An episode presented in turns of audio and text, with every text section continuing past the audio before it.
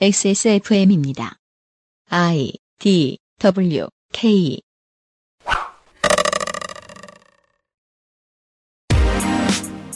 그 아이들의 유승균 피디입니다.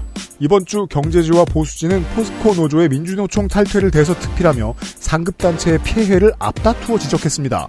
보수 시민들은 의아합니다. 노조는 어차피 다 나쁜 거 아니었나? 보수 언론은 아무리 봐도 그렇게 생각하는 것 같지 않습니다. 민주노총만 아니면 된다가 좀 더 그들의 생각에 가까운 것 같습니다. 이들은 어떻게 이런 생각을 갖게 되었는지 알아보려면 디테일에 집중해야죠. 이십삼 년 유월 세 번째 주에 그것은 아닙니다.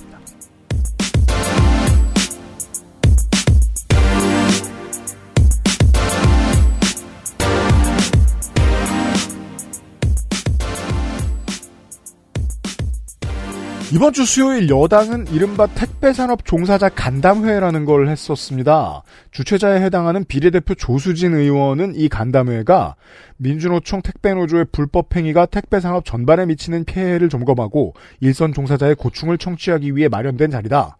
택배산업은 명실상부 국민의 손발과 다름없다. 택배가 멈춘다면 민생도 멈추고 국민 일상도 멈추게 된다라고 모두 발언했습니다.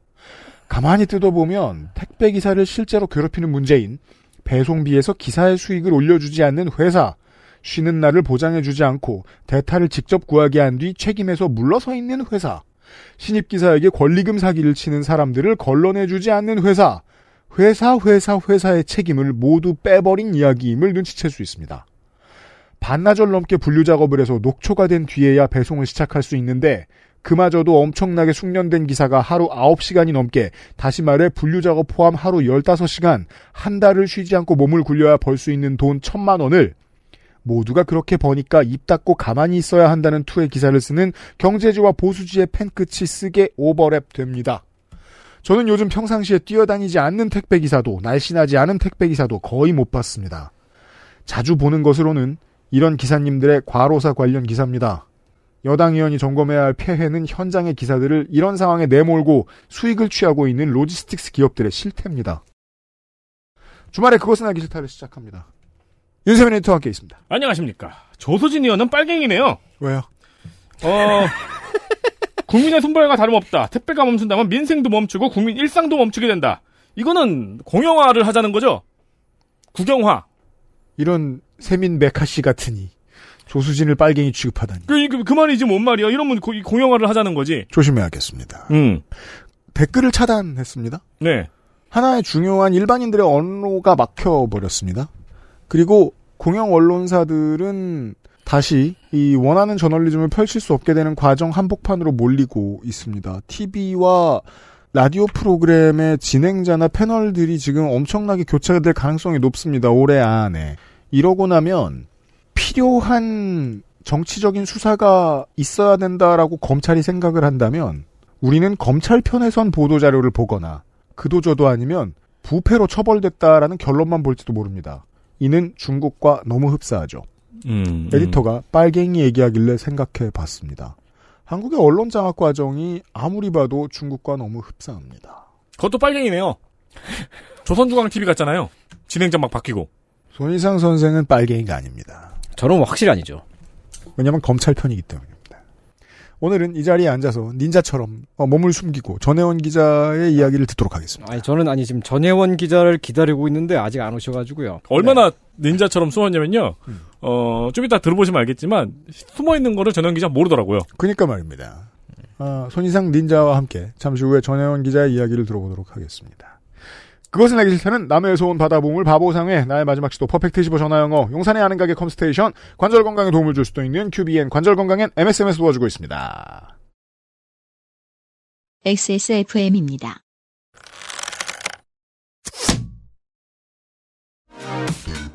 한국 가수의 노래가 멜론보다 빌보드에 먼저 등장하는 시대.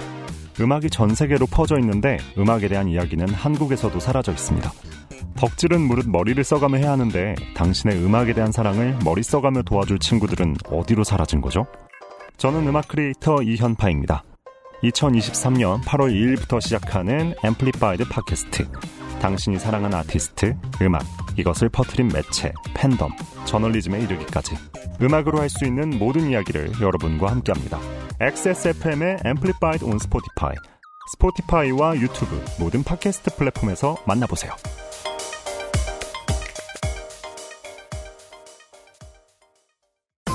십 분으로는 부족합니다. 당신의 실력을 충분히 높일 수 있는 최적의 시간. 이십오 분간의 전화 영어. Perfect 이십오.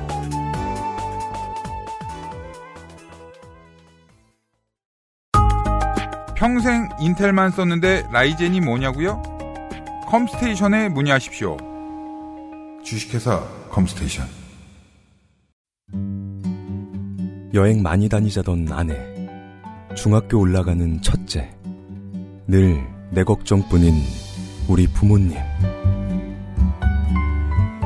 사랑하는 사람들을 위해 늘 건강하자는 그 말, 꼭 지키고 싶습니다. 건강을 천연스럽게 큐어바이 네이처 큐비엔. 큐비엔 이벤트 할 때가 됐습니다. 여름 휴가가 다가옵니다. 무더운 여름 얼리 썸마 얼리 썸마 큐비엔 여름 이벤트입니다. 이번에는 루테인과 오메가삼의 힘을 실었어요. 아, 그래요? 이거 많이 깎아준다는 얘기길 바래요. 지난 가정의 날 행사보다 무려 만원 가까이 할인폭이 늘었으니 한번 찾아보세요. 네, 물가가 심상치 않은데 지난번보다 더 깎아준다니.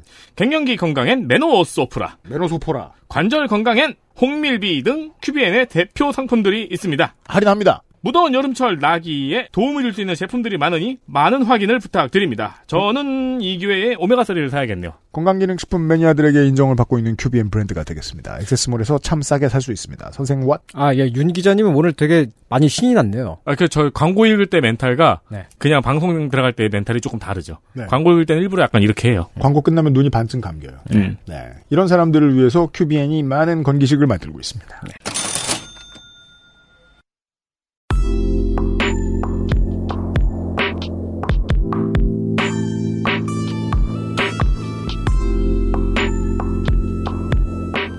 중장거리 필드 취재 전혜원 글.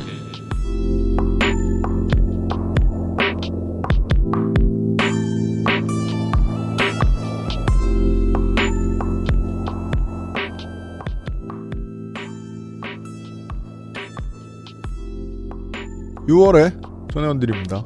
시사인의 전혜원 기자고요. 네, 안녕하세요. 자, 천구백구십 년에 삼당 합당이 있었습니다. 민자당이 생겨요. 이 삼당 합당 때문에 대학가는 연일 집회였습니다. 네. 팔십칠 년 이후로 집회가 가장 많은 때이기도 했습니다. 천구백구십 년은. 폭력 진압에 강경대 열사 사망 사건이 일어나면서 집회가 잠깐 가라앉다가 갑자기 더 많이 늘어납니다. 그 뒤에 분신자살이 많이 생겼고요. 이 문제에 대해서 젊은이들이 미쳐서 저런다. 폭력혁명이나 하려고 하는 분자들이 사람들을 막 죽이고 있다. 음. 라는 말을 하면서 박홍신부 같은 사람이 스타가 되죠. 아, 시인 이름이 생각이 안 나네. 김지아 시. 네네. 죽음의 구판을. 음, 당장 멈춰라. 그, 그때 가지셨던 분노를 꺼뜨리지 못하시다가 나중에 좀 힘들어지셨는데. 음. 그분은. 이 상황을 소수의 의견으로 내몰고 우스운 것으로 보이게 하기 위해서 유서대필 사건이 조작됩니다. 네. 이것을 진두지휘했던 사람으로 나는 힘없는 늙은이일 뿐인 김기춘 씨가 지목이 되죠. 네. 당시에 현장에서 이제 이 일 수행했던 검사들 중에 하나가 어, 곽상도 씨입니다. 은근히 포레스트 검프네요. 그 왠지 그렇게 얘기할 것 같았어. 그 상도라는 노인 막 그런 거 있잖아요. 네. 오만 못된 일 한두 분 곽상도. 네네네. 네. 네. 많은 사람들에게 궁금증을 일으켰던. 아니, 공정 논란이 왜 커지지 않지? 이 문제로. 음, 음. 어떤, 아, 아들 오십억 퇴직금의 주인공, 곽상도 씨. 그런 사람들 입장에서 봤을 때는 이런 류의 여론 조작을 하는 일이 대단하지 않게 느껴질 수도 있겠습니다. 처음에 저는 개인의 영달을 위해서 했을 거란 생각조차 들지 않아요. 이게 국가를 위해서 좋은 거다라는 어떤 믿음이 있었을 거라고 생각합니다. 저는 김태호 차장도 그런 분류일 거라고 생각합니다. 지금 욕을 먹더라도 지금 한미일 공조를 탄탄하게 해놓는 것이 나중에 좋을 것이다, 대한민국에. 이런 생각이 있을 겁니다. 네. 이 사람들의 큰 그림이 현장으로 가면 어떤 고통이 되는지에 대한 이해가 부족하다는 것이 사람들이 화를 내는 또 하나의 코드입니다. 그러면 현장이 무슨 고통을 겪는지를 봐야 되겠죠. 전혜원 기자가 그걸 자세히 취재해 온 겁니다. 지난주의 이야기를 이어서 좀 더 해보겠습니다. 네, 그렇습니다. 지난번에 양회동 지대장님이 팔천여만 원을 갈취한 혐의를 받고 있었다라는 게 어떤 의미인지 설명드렸어요. 그렇습니다. 그러니까, 네, 노조 전임비랑 팀장 월급을 그렇게 말한 것이었다라는 건데요. 음. 근데 이 노조 전임비랑 팀장 월급을 준 이 주체들이 있을 거잖아요. 이 음. 전문 건설업체. 이 사람들은 무슨 생각이었는가? 왜? 그들은 갈취를 당했는가? 그렇죠. 영장에서 피, 피해자라고 네. 지목된 네. 불쌍한 건설업체들. 네. 네. 갈취당한. 네. 근데 이제 양 지대장님이 영장 심사를 앞두고 있었잖아요. 음. 그래서 판사가 심사를 하는데 그 심사를 앞두고 탄원서를 써준 사람들이 있어요. 탄원서? 그러니까 강원도의 전문 건설업체 열다섯 곳의 현장 소장들인데요. 음? 업체? 네. 그 아니 업체가 업체. 피해를 입었다고 공갈을 당했다고 돈을 뜯어냈다고 경찰이 수사하고 있는데 업체가 이 사람 벌하지 말라고 탄원서를 썼다고요? 그렇죠. 그 특히 영장에서 피해자로 적시된 네 개 업체가 있었는데 그중에 두 개 업체 현장 소장도 탄원서를 써줬습니다. 아니 이거 경찰에서 봤을 땐 스톡홀름 증후군처럼 보이겠네요. 음, 그렇죠. 그러니까 이게 뭐 협박, 이것도 협박이다 이렇게 주장하겠지만 음. 어쨌든 제가 그중에 한 업체의 현장 소장하고 통화를 했는데요. 아, 그래요? 네. 음.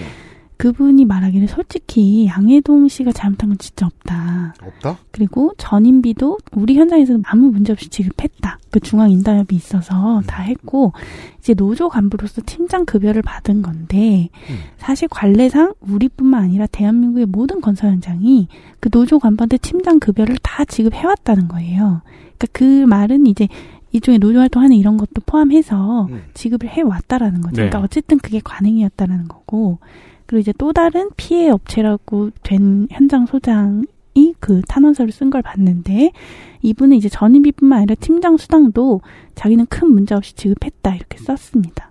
민주노총 소속 팀장이나 뭐 노조 전임자 이런 사람들이 우리 조합원들 근무 관리해주고 회사하고 근로자 사이에 다리 역할을 해줬다.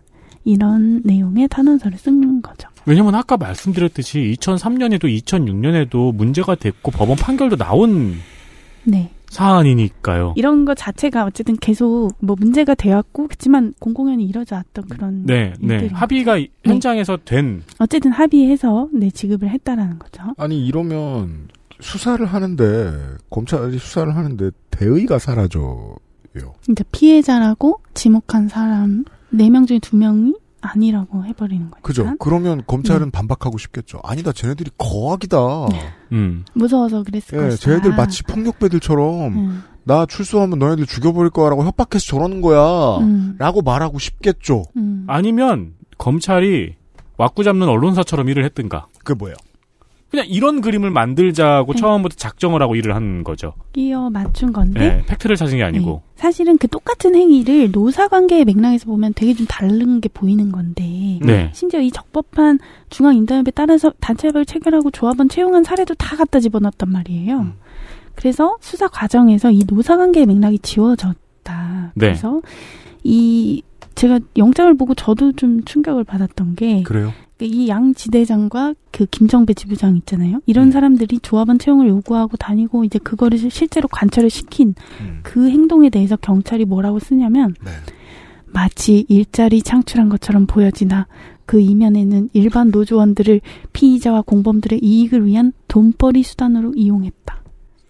그러니까 아, 야, 왜 이렇게 감정적이에요? 그러니까 문학적인 아니, 수사를 어. 쓰네요. 아니 마치 일자리 창출한 것처럼 보여지나라는 말은 쓸 필요 없잖아요. 그러니까. 그러니까 니네는 그렇게 주장하겠지만 그게 아니고 너네는 돈벌이 수단으로 썼잖아 이런 얘기를 하고 그리고 또 다른 문장인데 근로자 권익 보호와 안전 등의 정당한 노조 활동과는 무관한 그들만의 이익을 위해서 불법 행위를 자행했으며 음? 그들의 주된 목적은 단체협약으로 인한 노조 전임비와 무노동 임금이었다.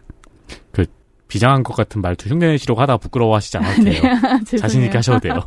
그러니까 결국은 이 조합원 채용 요구하고 다닌 게 다 너네 돈 때문이었지라고 쓰고 있는 거예요. 그러니까 그림을 음. 사건을 설명하려는 그림이 아니고 악을 그리려는 의도가 되게 명백한 문장들이잖아요. 그러니까 어떤 괴물을 상정해 놓고 네. 사실은 스토리를 만든 건데 그래서 이 스토리에서 뭐가 되냐면 이 양회동 지대장이 조합원 채용이 잘 안 돼서 그럴 거 아니에요. 일자리가 부족하고 잘 안 되니까 이제 현장 소장이나 회사 부사장 찾아가서 여러 차례 그 찾아간 거 자체 그것도 다 범죄 행위가 되는 거고, 건설 현장 앞에서 노동가를 틀고 집회 시위를 한 것도 그렇고, 그리고 심지어 이분이 이제 건설자재 관리가 소홀해서 철근이 부식됐다 음. 이러면서 이 안전시설이 미비하다고 국민신문고에 민원을 접수했는데, 이 모든 일들이 다 노조 전임비와 그 무노동 임금을 받기 위해서 공갈을 친 게 된 거예요. 자, 영장을 사실 저는 한 사람이 썼을 거라고 생각하지 않습니다. 네. 여러 사람이 모여서 다듬고 또 다듬었을 테니까 여러 사람이 생각한 합의가 있었을 거라고 보고, 그 합의가 주는 느낌이 너무 고약하죠. 자, 회사는 건설자재 관리 소홀로 부식된 철근을 쓰다가 그것도 괜찮은데 걸리면 안 돼. 음. 그걸 치부를 드러내다니. 음, 드러낸 사람이 잘못된 거야. 예. 너는 돈을 받기 위해서 한 거니까. 근데 너는 그 회사 사람도 아니잖아. 음. 라는 측면에서 음. 회사는 얼마든지 아웃소싱을 마구 해도 돼. 거기에다가 대고 뭐라고 하는, 하다니 빨갱이 정도의 마인드셋인 거잖아요. 음. 그러니까 어쨌든 이분은 열심히 조합원들의 일자리를 막 오늘 몇 개 구했어 막 이러면서 엄청 기뻐했었대요. 음. 생전에. 근데 그런 활동을 했는데 그게 다 이 노조 전임비랑 문호도 임금을 받기 위해 했다라고 하니까 사실은 굉장히 억울해했다는 거예요. 내가 다른 거 다 괜찮은데 공갈만 좀 빼줬으면 좋겠다. 이런 얘기를 되게 생전에 수치스러워했다고 네, 그래서 하죠. 자녀분들한테도 그런 얘기를 네. 제대로 좀 못했다고. 사실 그림은 이해하셨을 겁니다. 고인께서도. 아, 여론전을 하고 싶어하고 여론몰이를 해서 우리를 두들겨가지고 뭘 얻고 싶나 보네. 네. 거기까지 이해를 했어도 마음이 못 받아들인다는 건 정말... 자아가 무너진다는 거잖아요. 네. 어느 정도까지 내 인생을 파렴치한으로 바꿔놔야 되는 거지, 이 사람들? 음, 음. 네. 그래서 자존심이 허락하지 않는다. 그게 이제. 라는 말씀을 하셨죠. 문서의 네, 내용이었는데. 이제 조금씩 더 이해가 됩니다. 네. 근데 이게 또 뭐가 고약하냐면 실제로 건설 현장에 문제가 있긴 있었거든요. 네. 그러니까 그래서 이게 이것도 참 들여다보는 게 중요해 보여요. 어, 이게 예. 참 이게 어려운데, 그러니까 그 이천십칠 년에 민주노총 건설노조하고 서경인 철콘연합회가 중앙임단협이란 걸 체결했잖아요. 음. 그 이후에 많은 일들이 있었습니다. 사실은. 음. 그 임단협에 이제 노조 전임비가 들어갔잖아요. 어쨌든 음. 건설노조가 나름대로 상근자를 두고 노조 활동을 하기 위해서 음. 우리는 일용직이지만 이런 게 필요한 것 같아. 그래서 넣었어.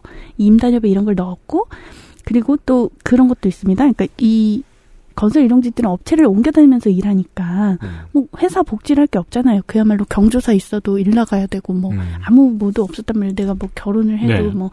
상을 당해도 뭐가 없었는데 그런 걸 정규직 있는 회사에서는 챙겨주는 음, 것 음, 그런 걸 좀 우리도 지급받을 수 있게. 왜냐면 니네 회사들이 우리를 돌려 쓰는 거 아니니 음. 그러니까 니 회사들이 매달 이십만 원씩 복지비라는 것을 지급해라. 이제 이런 것도 이십만 원 달라 그랬다고. 이십만 원 그러니까 이런 것도 협약을 한 거예요. 이게 다 맥락이 있는 거잖아요. 그러니까 이 맥락을 길게 설명해 주셨으니까 이런 것까지 이제 이해가 되는 거예요.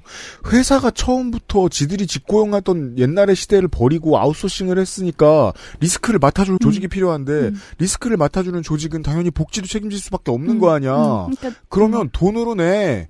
나머지는 우리가 알아서 해줄게. 리스크 관리까지 우리가 해주잖아. 음. 원래는 회사가 하던 일이야. 네. 그래서 네. 그런 것들을 요구하고 받았는데 음. 문제는 이제 그런 거를 건설노조랑 이렇게 하니까 다른 노동조합들도 어? 쟤네 저런 거 있네? 우리도 줘. 음, 한, 우리도 줘, 우리도 줘 하면서. 한 네. 조합이 유리한 협상을 해내니까 다른 네. 조합들에서 이제 요구를 하는 거죠. 네. 게다가 이제 한국의 노동조합이, 어? 한국노총도 있지 않습니까? 그렇죠. 그래서 이제 막 노조 간부들끼리 싸움이 나고 쪼개지고 막 이렇게 정말로 막 엄청나게 쪼개져요. 그래서 올해 중앙임단협을 또 할 거잖아요. 네. 그때 이제 교섭을 요구한 건설 쪽 노동조합만 열 개가 있어요. 그리고 사측의 말에 따르면 건설업계의 크고 작은 노조를 다 합하면 백 개까지 된다라고 합니다. 자, 그러니까 그, 엄청난 노조들이 생긴 거예요. 예, 예. 이런 이제 비정규직 자영업자 이 사람들도 특고죠. 건설 현장에서 일하시는 분들도. 어, 예, 일용직은 아닌데 이번 건설 기계 쪽은 특고가 네. 있죠. 예. 어, 이런 분들의 시장은 길드가 많아져요. 아니 이건 십칠 세기부터 이랬던 거 아닐까요? 우리가 이제 지난번에 이명박 정권이 노조를 만들려다 실패한 얘기를 한번 들려드린 적이 있습니다. 음. 지긋한 어르신들은 뭔가 노조라는 말만 나오면 다 나쁜 놈이라고 생각하는 것처럼 보이지만 실제로는 조합에도 권력이 있고 대의명분이 있다는 걸 알고 보면 다 안다.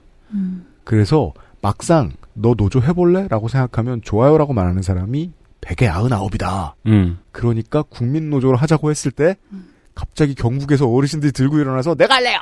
하고 들고 일어났다. 음.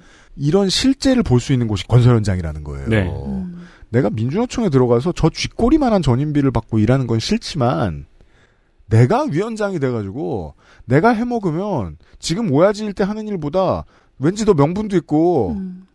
이름도 높아질 것 같고 돈도 왠지 적법하게 잘 벌 것 같고 인간의 힘의 추구라는 게 대저 이렇습니다.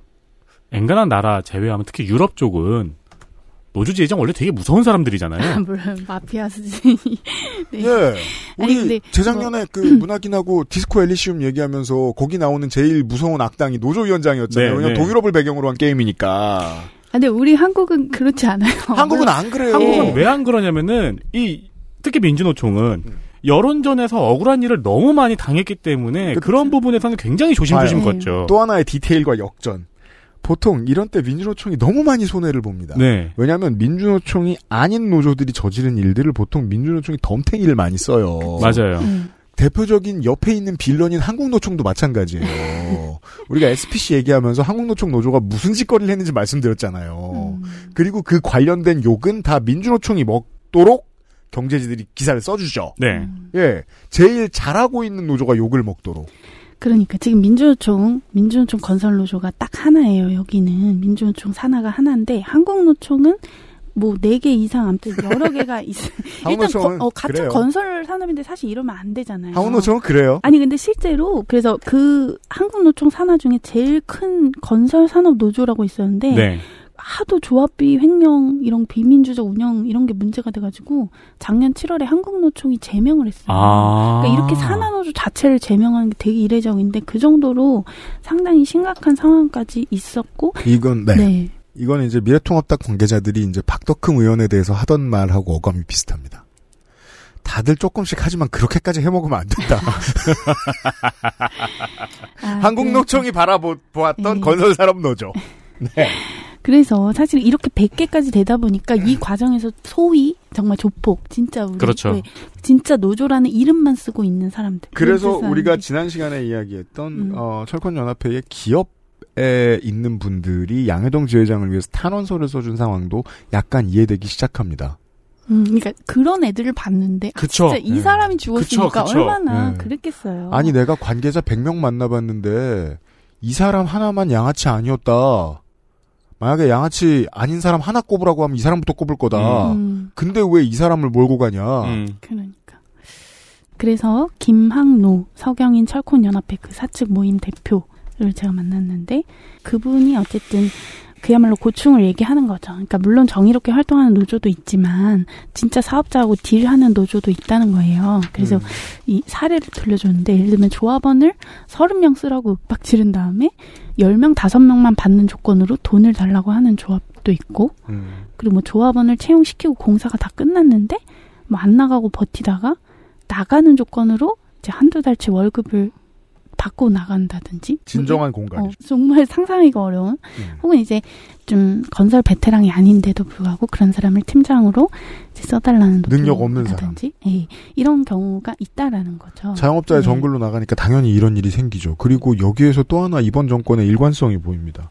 수사를 이런 사람을 안 합니다. 그렇죠. 이걸 안 하는 사람을 폭력배로 몰고 수사를 하고요. 음. 뭐 하기도 했는데 이제 이런 사람과 그 멀쩡한 사람을 섞는 같이 거죠. 섞는 그게 거죠. 정말 네. 예, 참 그러니까 그런 건데. 민주노총이든 한국노총이든 어쨌든 노조들이 이렇게 노조의 권리를 위한 것들을 쌓아놓고 만들어 놓으면은 노조란 이름을 달고 그걸 악용하라는 애들도 생긴 네. 거죠. 그러면 당연히. 오히려 그거를 구분해 줄 수도 있는 건데 사실 건설노조가 몇 개라고 된다고 했잖아요. 근데 네. 경찰은 그냥 다 건설노조가 이런 게 발각됐다.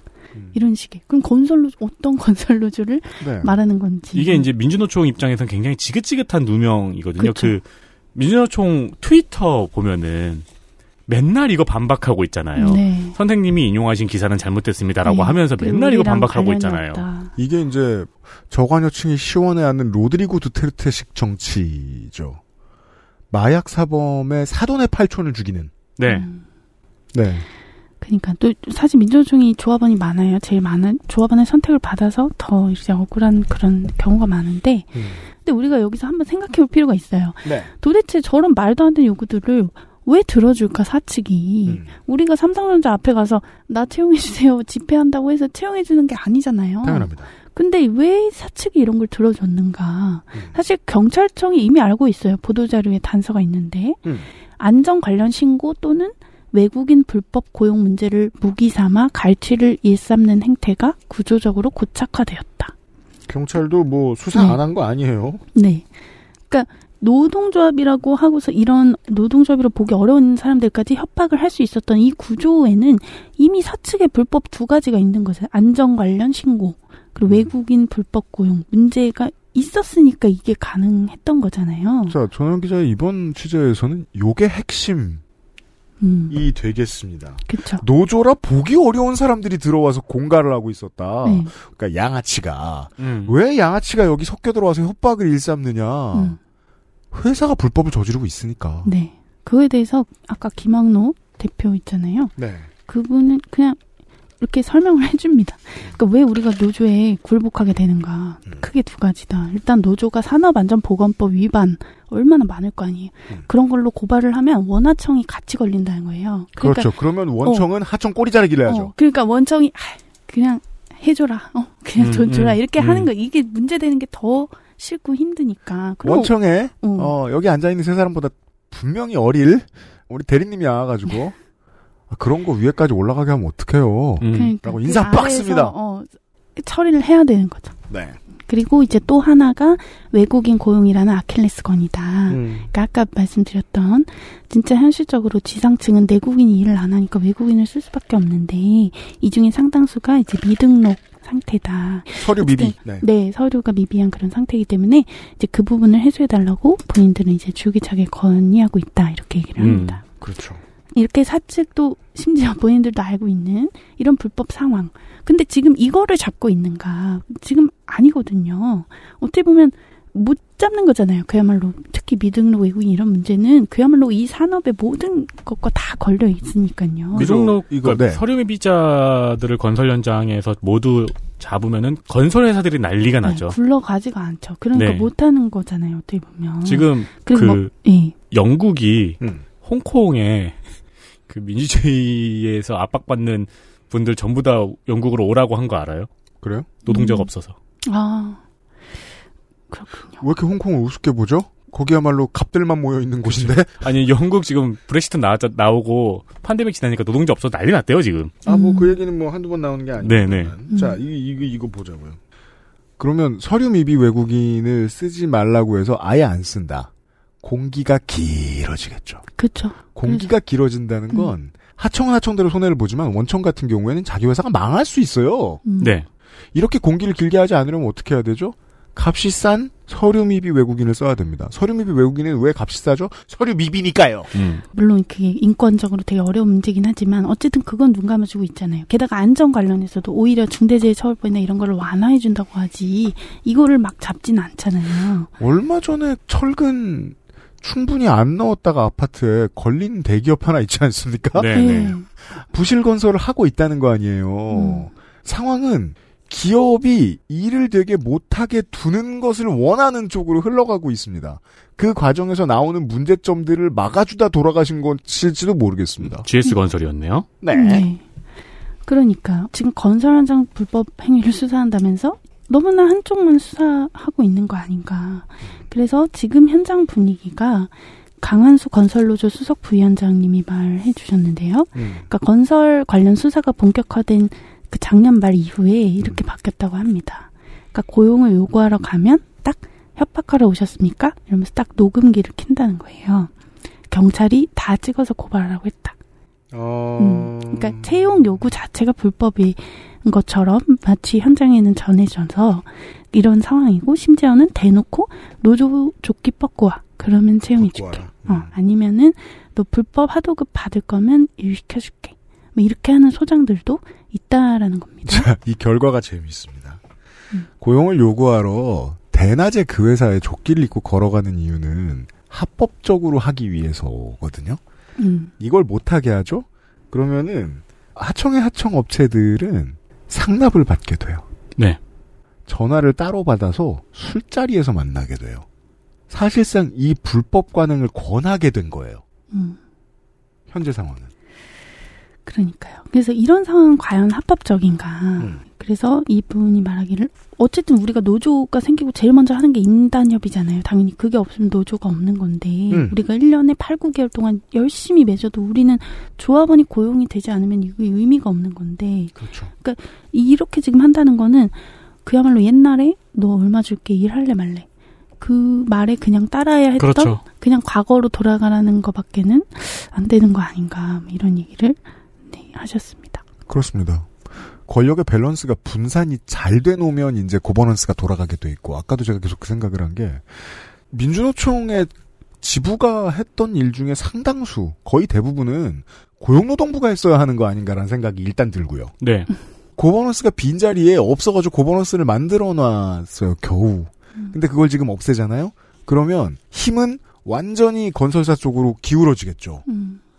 이러면 현장에서 일하는 사람은 더 힘들어요. 몇 배, 몇십 배 힘듭니다. 아까 말한 대로 다시 오야지 앞에 줄 서야 될 거 아니에요. 그렇죠. 음. 그리고 오야지는 자기 임금의 상당 부분을 또 떼먹을 거 아니에요. 자기 좋은 데 쓰겠죠. 그거 과연 팔천만 원일까요? 전 그렇게 보지 않습니다. 네. 예, 그럼 보도되지 않게 돌아가는 어둠의 돈은 어디로 갈까? 그런 식이죠. 음. 결국 노동자들이 연대를 할 수 없는 상황을 만들어버린 거잖아요. 그쵸. 노조의 힘을 네. 빼버리고. 요구할 수 없는 상황을 음. 만드는 거죠. 다 네. 개개인으로 돌아가는 거죠. 음. 엑스에스에프엠입니다.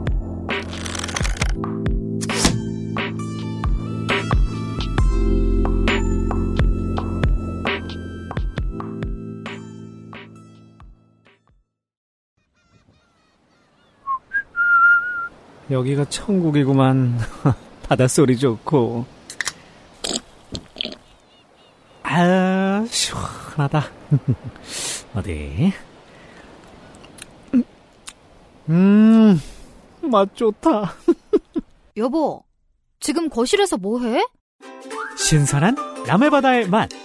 맥주만 있으면 뭐해? 술안주는 바보상회.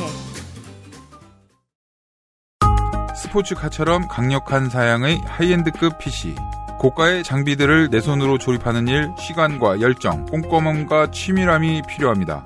초보라면 부작용으로 몸은 관절염을 얻거나 쿨러는 물이 새게 될 수도 있습니다. 컴스테이션을 고민해 주십시오.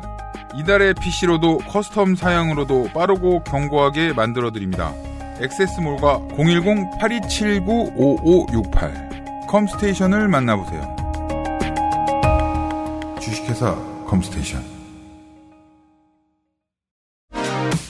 마지막으로 주변 사람들과 음악에 대한 이야기를 나눠본 게 언제였나요? 마지막으로 미디어에서 음악에 대한 이야기를 들어본 건 또 언제였나요? 음악의 언어, 음악의 장치를 이해하고 이야기하는 한국어 미디어는 모두 어디로 사라져버린 걸까요? 안녕하세요. 저는 음악평론가 김영대입니다. 이천이십삼년 팔월 이일 Amplified 팟캐스트에서 당신이 사랑한 가수, 노래, 그것을 만든 작곡가, 에이앤알, 기획사, 그리고 이들의 흐름을 만든 시대상까지 음악평론이 해야 하고 할 수 있는 모든 이야기를 여러분과 함께하겠습니다. 엑스에스에프엠의 Amplified on Spotify, 스포티파이와 유튜브 모든 팟캐스트 플랫폼에서 서비스합니다.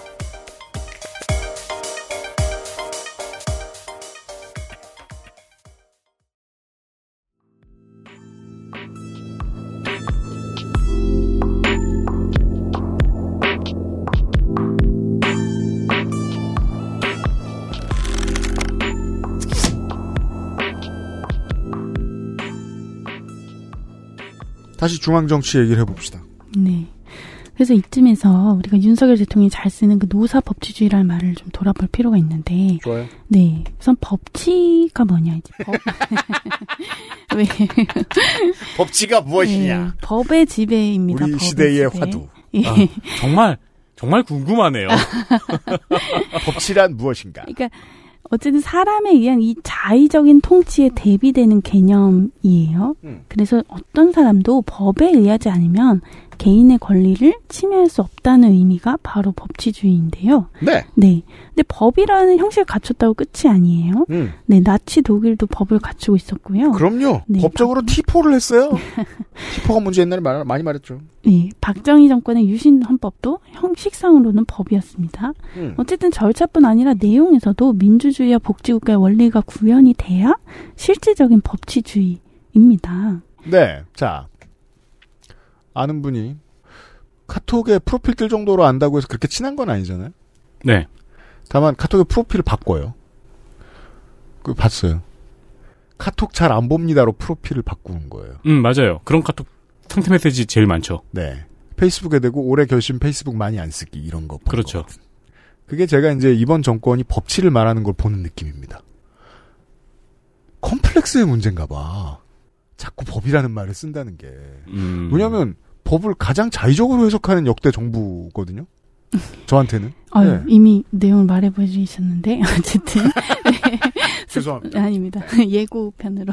네. 어쨌든 근데 이제 노사가 붙잖아요. 여기. 노사법치주의란 말을 한단 말이에요. 음. 근데 사실 노사법치주의라는 말은 노동 연구자들이 되게 어색하게 생각해요. 왜죠? 그러니까 노사관계에서는 자치, 그러니까 스스로 통치한다라는 말을 더 많이 쓰고요. 음. 근데 그 핵심이 이제 대화의 협상이거든요. 아, 그렇죠. 네, 그래서 독일 이런 데는 뭐 노조 관련된 법률 자체가 없잖아요. 음. 그래서 이제 노동법 학자이신 이제 박기천 이화여대 법학전문대학원 교수님이 이렇게 표현한 바 있는데 대통령이 준법과 법치주의를 헷갈리는 것 같다. 음. 그러니까 법치주의가 아니고 준법을 얘기하는 것 같다. 아, 음. 아 그러네요. 그러니까 그게 좀 다른 거라는 걸 아까 말씀드렸죠. 네, 음. 법이 있다고 다가 아니다. 음. 그래서 여기서 이제 핵심 키워드가 이제 나왔는데, 음. 그러니까 이 윤석열 대통령이 주문하는 거는 내용적이고 실질적인 측면의 법치주의라기보다는 준법이에요, 준법. 음. 근데 문제는 그 적용이 꽤나 말씀하신 것처럼 자의적이라는 거예요. 음. 그러니까 예를 들어서 건설 일용직 노동자들이 노조를 만들어서 임금 및 단체협약을 체결하고 그에 따라서 전임비를 받았다. 그리고 뭐 노사가 합의해서 팀장 월급을 받았다. 그러면 이게 이게 다 일률적으로 불법인가? 과연 그런 근거가 어디에 있는가? 그것에 대해서는 얘기를 안 하고 있단 말이죠. 그러니까 물론 진짜 조합원 채용도 안 하고 뭐 전임비나 복지비나 뭐 이런 거를 받았다든지 아니면 뭐 진짜 팀장 월급 받았는데 노조 활동도 안 하고 관리 전무도 안 하고 그냥 돈만 받았다. 이런 사례가 있을 수가 있겠죠. 그런 사람들이 게, 있다고 네. 얘기를 말씀을 드렸습니다. 네네. 근데 지금 그런 거를 다 구분하고 있는가? 그렇지 않거든요. 그랬으면 이분이 이런 꼴 안 당하시죠. 그렇죠. 예, 이 혐의도 다 갖다 집어넣었잖아요. 음. 게다가 지금 또 얘기하는 게 이 조합원 채용 요구 자체가 불법이다. 이게 강요라서 불법이다. 음. 그거는 사측은 그렇게 주장해요. 그렇게 주장할 수 있는데 근데 정부도 그렇게 주장을 하고 있단 말이에요. 음. 근데 우리가 일련의 판례들이 있어요. 판례에 따르면은 채용이나 정리해고 같은 인사권도 어느 정도는 교섭의 대상으로 볼 수가 있습니다. 예를 이게, 들면 이게 재밌죠. 음. 아무리 내가 평생 보수정당을 찍었고 한 사람들이라도 자기가 채용될 때와 자기 채용이 불안할 때는 이 인사권에 대한 교섭을 음. 적극적으로 노동자 편으로 해석합니다. 음. 그러니까 우리가 대법원 판결도 이미 있어요. 사, 예를 들어 산재를 당한 사람의 유가족을 뭐 채용하는 부분에 대해서 노동조합이 단체협약을 체결할 수 있고 이건 당연히 할 수 있어야 예. 돼요. 그리고 이제 예를 들면 정규직 노동자들도 정리해고 관련해서 얼마나 그 사측이랑 협상을 하도록 해놨잖아요. 네. 사실 그런 이유가 뭡니까? 사용자의 인사권이 있지만 그에 대해서 어느 정도는 노동조합이 요구할 권리가 있다라는 거죠. 음. 예.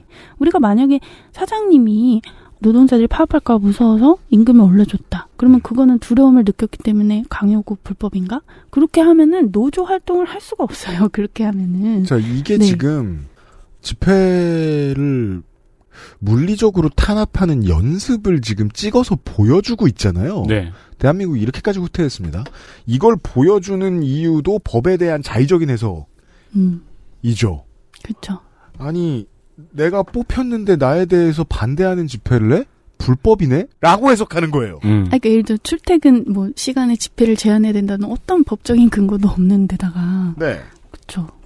네. 말이 안 그러니까 집회 결사의 자유를 권력자를 향해 휘두르지 말라는 자의적 해석인 음. 거 아니에요. 음. 그 해석도 이 해석하고 되게 짝패죠. 그러네요. 음. 자본을 향해서 노동권을 휘두르지 마. 그러니까 어떻게 보면 그런 집단적 위력 행사를 헌법적으로 보장한 것 자체가 근대 민주주의 국가의 정말 핵심이에요. 그 법치주의 그야말로 핵심이에요. 네. 근데 그게 민주주의가 아니라고 본다는 놀라운 해석인 거예요. 그러니까 아니 노동법도 법인데 이게 잘 모르시는 건가 이런 생각이 많이 드는데 근데 우리가 이렇게 노사법치주의라는 거를 노와 사중의 노한테만 자의적으로 적용한 사례를 우리가 또 하나 알고 있어요. 네, 우리는 전현대 시간에 이 얘기 했습니다. 네, 건설노조 이전에 화물연대가 있었죠. 음.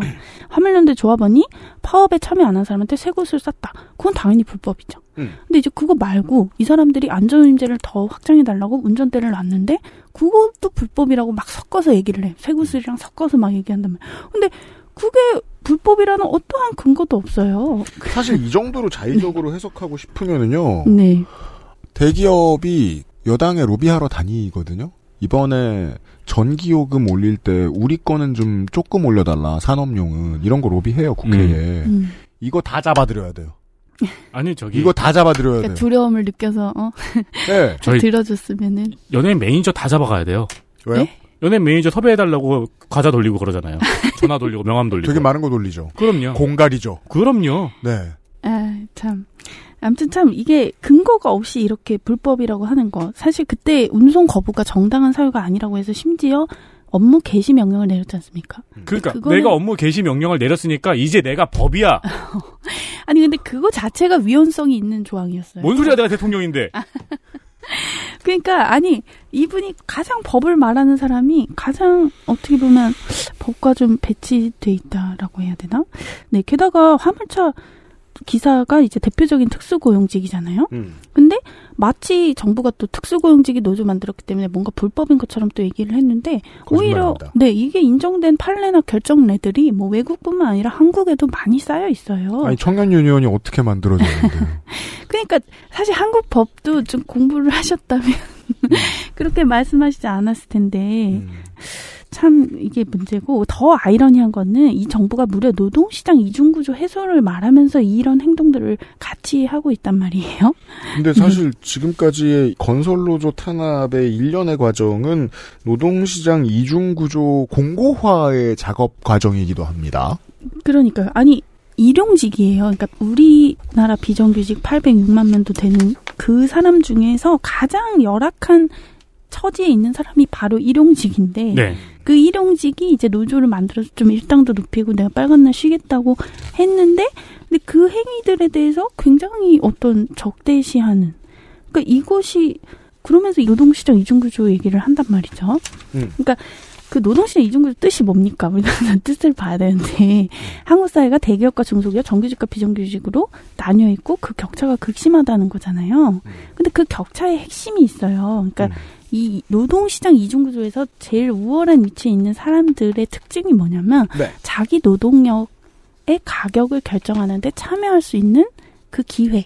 그 기회 자체가 그 노동시장 이중구조를 만드는 거거든요. 네. 그래서 현대차 노조나 공공부문 노조가 하는 게 바로 그거잖아요. 음.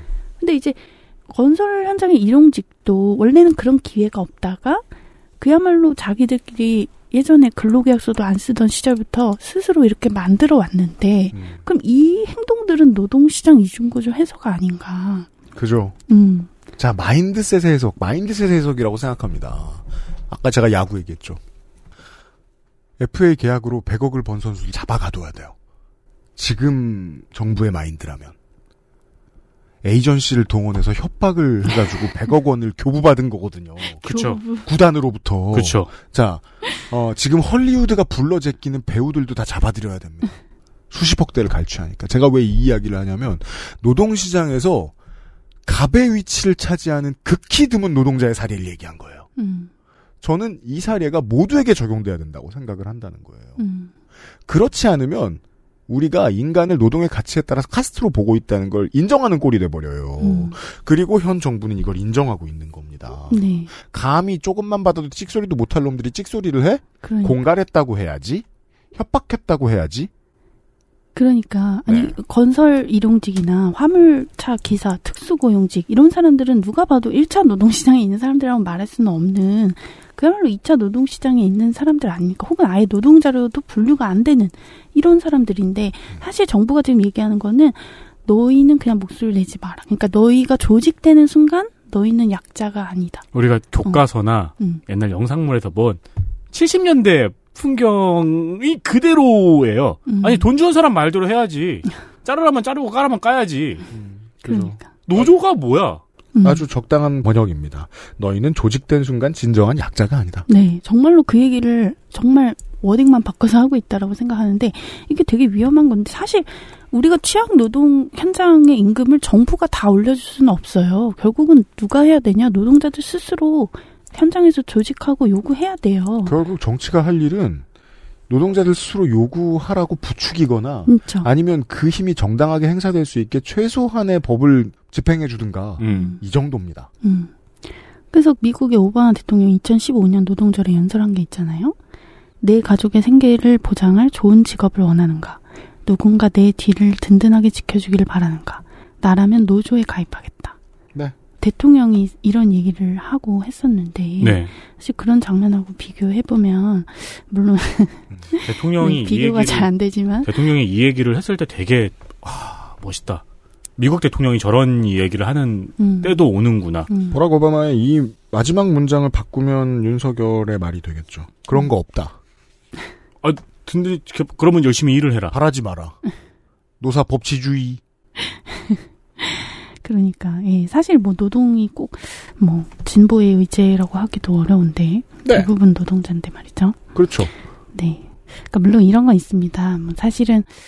그렇다고 돌아볼 부분이 없느냐 하면은 그렇진 않은데, 그러니까 결국 이 건설 노조가 노동조합으로서 조합원 고용을 아무래도 우선하게 되다 보니까, 뭐 비조합원이라든가 외국인 노동자라든가 다른 노동조합의 조합원들 이런 사람들하고 어떻게 보면 일자리 쟁탈전 같은 걸 한 거잖아요. 네. 예. 네. 심지어 이제 일각에서는 막 너네 현장에 미등록 외국인 있지 이러면서 막 신분증 검사도 하고 음. 막 그런 극단적인 사례까지 있었다는 거예요. 그러면 음. 과연 이제 그런 모습이 바람직한 우리가 노동운동의 형태였는가, 음. 혹은 이제 그야말로 건설에 숙련이 없는 사람들도 뭐 팀장으로 고용하게 한다든지, 음. 사실 이런 것들은 좀 노사가 윈윈하는 그런 합의였는가라는 지점에서는 좀 돌아볼 필요도 있다라고 생각을 하는데요. 네, 멀쩡한 법치주의 국가였다면 이런 사람들을 공갈로 수사할 수는 있겠습니다. 네. 음. 근데 이제 노동운동에 성찰할 지점이 있는 거랑 어쨌든 이거를 형벌로 다스리는 거는 굉장히 일단 다른 문제라는 거를 그럼요. 네, 짚어야 되죠. 민주주의 사회니까. 게다가 이제 어쨌든 건설 현장의 이런 문제는 결국은 수사만 한다고 해결되는 게 아닙니다. 음. 결국은 어떻게 이렇게 일용직으로 단기 계약을 반복하는 이 상황 속에서 우리가 그래도 노동조건 협약을 맺은 거를 어떻게 적용시킬 것인가 사실 이 문제거든요. 아. 네, 사측은 이걸 적용시켜주기 싫을 텐데 그러다 보니까 자꾸 요구하게 되고 그 현장의 불법을 지적하게 되는 건데 그럼 이렇게 되면은 계속 전과자만 생산하는 거예요. 이거는 음. 뭔가 해결을 해줘야 되거든요. 아 이거는 사실 우리가 음. 국정감사장에서 국회의원 입을 통해서 들어야 될 이야기지 검찰의 수사 발표로 들어야 될 이야기는 아닌 거군요. 국가가 뭘 하고 있는가. 네. 음. 그러니까 사실 뭐 중앙 임단협까지 강요해서 맺었다고 할 건 아니잖아요. 결국은 그거는 합의해서 맺는 건데 음. 그거를 현장에서 어떻게 적용할 거의 문제잖아요. 이걸 성공하면 다음번에는 모든 임단협을 부정하는 수사를 할 것 같기도 합니다. 음. 벌써 이, 뭐 어렵고 그리고 이미 부정을 한 거죠. 이 수사 자체. 왜냐하면 지금의 그렇지. 영장도 충분히 황당한 음. 마인드를 거쳐서 나왔기 때문에. 음. 네. 예, 음. 전혜원 기자 읽어봤듯이. 음. 그러니까 지금 상황이 뭐냐면 사실은 그렇게 중앙인담을 해놓고도 얼마든지 훨씬 싼 노동자를 쓸 수 있는 이 상황이잖아요. 음. 그러니까 이 상황을 뭔가 해결을 해줘야 되는데 우리만이 아니라 많은 다른 나라들이 이미 이런 거를 겪었어요. 그래서 이 외국인 노동자를 포함해서 어떻게 동일노동 동일임금을 이 산업 전체에 적용을 할 것인가. 음. 그리고 이제 이렇게 일용직인데 어떻게 채용의 질서를 가져갈 것인지에 대해서 굉장히 많이 고민을 해왔고 또 대안을 음. 만들어 왔습니다. 음. 그래서 이제 미국의 경우에 노조조합원 채용에 대해서 뭔가 협약을 맺는 게 다른 산업은 안 되지만 건설업은 되도록 음. 그 효력을 인정하는 그 연방노동법의 조항이 있어요. 음. 그래서 이제 해당 건설 현장에서 사람이 부족할 경우에 노조에 먼저 이렇게 얘기를 한다든가 음. 노조가 먼저 이렇게 우리 조건 되는 노동자 있어 이러면서 배치를 네. 이렇게 해달라고 노조에 요청을 하게 이제 사용자 의무로 지우는 거죠. 네, 네. 그런 식의 그러니까 미국인데 그런 걸 한다고? 그런 내용이 그러니까요. 있어요. 국가 권력 일부를 어느 정도 범위로 네. 노조에 인정을 해줘버린 어, 거예요. 왜냐면 안 그러면 너무 이게 힘들잖아요. 사측도 힘들고 그야말로 노조 제가 자꾸 다 힘들잖아요. 에이전시 에이전시 했잖아요. 음. 지금 미국 법을 보면 퍼블릭 에이전시로서 노조를 인정한 음, 그렇죠. 인정한 거죠. 그야말로 그런 그런 조치들이 필요한 거 아닌가. 혹은 이제 독일 같은 경우에 이제 단체 협약을 맺은 거를 이 비노조원 포함해서 그 산업에 다 확장을 시킨다든가 음. 그렇게 해야지 사실은 이 사람을 비싸니까 안 쓰는 일이 없어질 거 아닙니까? 그러니까 뭔가 음. 이런 이런 조치들이 필요한 거잖아요. 음. 왜냐하면 에이전시로 형태로 운영되는 것 중에서 가장 투명한 그렇죠. 다른 것이 노조니까요. 훨씬 나은 음. 거죠. 그리고 심지어 독일은 뭐 그 동절기에 건설 일 끊길 때도 뭔가 최소한의 임금을 또 보장하게 뭐 하는 그런 제도도 있고 안 보면 여러 가지가 있어요. 그러니까 건설 현장이라고 우리가 꼭 막장 노가다할 필요가 없단 말이에요. 음. 네. 그러면은 우리도 건설업의 질서를 만들어갈 수 있는 거 아닌가. 우리가 지금 건설 현장 평균 연령이 오십삼 점 일 세예요. 굉장히 이게 나이가 든다는 거 되게 이상한 네, 일입니다. 굉장히 고령화돼 있는 겁니다. 예. 근데 우리가 이제 국내 산업하면은 제조업하고 건설업 사실 그 두 개가 진짜 커요. 네. 네. 그리고 뭐 건설업은 뭐 에이아이도 당분간 대체가 어렵다고 하고 일자리도 음. 없다고 하는데 그러면 이 산업의 비전을 어떻게 좀 가져갈지를 논의해야 되는 게 바로 정부가 할 일이 아닌가. 네. 네. 네. 그러니까 똑똑한 정치인이라면 이 얘기부터 했었어야 했겠죠. 음. 네. 이게 그 화물연대 때도 근데 되게 비슷해요. 화물도 그렇잖아요. 산업에 문제가 많고 불법이 많고 그게 되게 오래됐고 음. 그래서 그거를 시장 논리에만 맡겨두면 계속 그 운임이 낮아지는 그 상황이 똑같잖아요. 음. 그러니까 사실 그런 걸 해결하려면 정치력이 필요한 건데 네. 이 제가 화물연대 파업 당시에 그 박원우 서울대 교수 그 정치학자인데 이분의 말을 들었을 때 되게 건설업이랑도 비슷하다고 생각했어요. 음. 그러니까 뭐냐면 그러니까 이렇게 산업이 파멸로 향해 가고 있는 상황, 뭔가 정치력이 필요한 이 상황에서 정부가 뭔가 이런 산업에 어떤 형태로든 개입하는 게 자기 일이라고 생각하지 않는 것 같다는 거예요. 그러니까 네. 윤석열 대통령이 집권한 게 어쨌든 검사잖아요. 그러니까 관료, 네. 한국에서 관료가 직접 통치를 시작하게 된 첫 사건이라는 거예요. 근데 이 관료의 세계관에서는 사실은 루틴, 그러니까 뭐 규정이나 틀, 이런 거 벗어나면 다 모든 게 범법이 되어버리는 거예요. 아. 네. 근데 사실 정치라는 거는 우리가 선거를 통해서 관료제적인 루틴을 깨는 거예요. 우리는 새로운 법도 만들 수 있고 안전운임제도 없다가 만든 거잖아요. 네. 그거는 우리가 합의하면 만들 수 있는 건데 근데 이 대통령은 뭐예요? 직권남용을 수사해서 이 자리까지 온 사람이기 때문에 그러니까 이 사람은 이 규정을 넘어서는 어떤 형태의 정치의 공간도 부정하는 사람이 아닌가. 아, 존재 자체가 정치 혐오. 네. 음. 우리가 아는 정치인들은 어디 좌담에 토론에 이런 데 많이 가잖아요. 음. 그래서 뭐 뭐지 사측이랑 노동자들은 싸우는데 그 사이에 앉아가지고 중재하기도 하고 그쵸. 구청이랑 음. 시민들 뭐 의견 갈리는 거 그 사이에서 중재하기도 하고 음. 그런 사람들이 정치인데 음. 윤석열 대통령한테는 그런 경험도 의지도 없는 거죠. 그러니까 이 해석대로면 거부권의 남발도 한꺼번에 해석할 수 있는 일관성이 부여되잖아요. 음. 지금의 루틴이 정해진 게 있는데 음. 어디 법을 바꾸려고 들어. 음. 무엄하다. 음. 법치주의에 어긋난다. 그래서 진짜 정부가 문제를 풀 생각이 없는 것을 넘어서 풀어선 안 된다고 생각하는 거 아닌가. 아, 이 예, 말이 예, 예, 너무 이해됩니다. 생각이 나더라고요. 이번 이해됩니다, 건설 이해됩니다. 생각하면서. 그래서 생각이 났고 그리고 사실 우리가 정치인의 말도 좀 돌아볼 필요가 있어요. 장관이란 게 네, 원희룡 얘기해야겠어요. 다시 돌아갑시다. 네, 장관이라는 게 민주주의의 굉장히 중요한 플레이어잖아요. 음. 대통령 말할 것도 없고. 아, 아, 저는 아까 장관이라는 게라고 하시길래 장관이라는 게 있단 말이나 하고 말이 아닐 줄 알았는데. 아, 길게 내리면 그 얘기입니다. 네. 아니 제가 원희룡 장관 페이스북 보면서 너무 깜짝 놀랐는데 음. 진짜 그 노조 이름만 쓰고 있는 조폭들 막 그런 양대 노총하고 관련 없는 그런 사례도 굉장히 많이 나왔었고 그리고 굳이 문제가 되는 것이 또 한국 노총이 더 많고 한데 근데 원희룡 장관 페북 보면 민노총이란 얘기밖에 없는 거예요. 그러니까 사실 민노총도 민주노총이라고 써야 되는데 근데 민노총 아, 네, 그렇죠. 얘기밖에 없어요. 민노총 얘기밖에. 그러니까 이 해석도 네. 재미있고 제가 뭐 오랫동안 해왔던 얘기입니다. 한국 노총은 이 빗발치는 앙생 레짐의 수호자들의 메시지에 비를 맞고 앞으로 나아가는 민주노총의 등 뒤에서 따뜻하게 여기까지 왔어요. 음. 오래된 아, 보수 정치인들은 그걸 알아요. 예, 아, 뭐 네. 더 나쁜 얘기는 예전에 임종민주에서 나왔을 때 더 많이 했으니까 뭐 생략하겠습니다. 음, 네. 근데 어쨌든 장관이 이렇게 어? 노사 중에 노, 그것도 노 중에서도 어떤 쪽, 굳이 따지면 불법이 덜한 쪽을 계속 얘기한다는 것이 상당히 이거 자체가 이상한 상황입니다. 되게 문제가 있는 상황이고요. 음. 근데 관련해서 이것도 화물연대 파업 때 취재했던 건데 음. 이 박상훈 국회 미래연구원 연구위원이 이 원희룡 장관 태도가 굉장히 문제적이다. 화물연대 때도 엄청 막 뭐라고 했잖아요. 음. 페북에다가. 정치라는 게 결국은 서로 다르기 때문에 하는 인간 활동이다. 그러니까 다름 속에서 그 역할이 빛나야 되는 거예요. 어떤 음. 갈등도 다를 수 있고 사회적 갈등을 완화하는 게 정치인데 네. 그게 아니라 어떤 한편에 서가지고 상대한테 뭔가 굴종을 강요하는 그것은 사실은 정치의 본련뿐만 아니라 그게 법치주의의 기본 이상하고도 배치된다는 거예요. 음. 그러니까 법치주의라는 게 강자들도 법 앞에서 평등해야 된다는 게 핵심이라는 거죠. 근데 그게 아니라 약자들한테 통제를 명령하는 거는 법치주의가 아니고 법에 의한 권위주의적 지배다. 음. 보통은 이제 쿠데타 일으킨 정부들의 애티튜드. 네. 근데 원희룡 장관의 워딩에서는 또 이게 좀 아주 틀리느냐? 아니에요. 뭐냐면은 절대적 강자는 건설노조기 때문에 이 사람의 세계관에서 그러니까 약자라고 생각하지 않겠지만 음. 뭐 그렇다 쳐요. 그러면 노 사도 강자고 노도 사가 약자라고 불려나? 어쨌든 그렇겠죠. 노사 동등하게 해야 될 거 아닙니까? 예. 음. 그러니까 정말 법치주의라는 말로도 이게 설명이 안 된다. 음, 예. 음. 그래서 이제 그 권두섭 변호사 민주노총 법률원장인데 이분은 이제 양 지대장님 죽음이 혐오 살인이라고 표현을 합니다. 네, 동의합니다. 음. 음. 그러니까 건설 현장에 그야말로 우리가 봤듯이 노동조합 이름 쓰는 조폭도 있는 건 사실인데 정확한 표현입니다. 네. 노조 이름 쓰는 조폭. 그렇죠.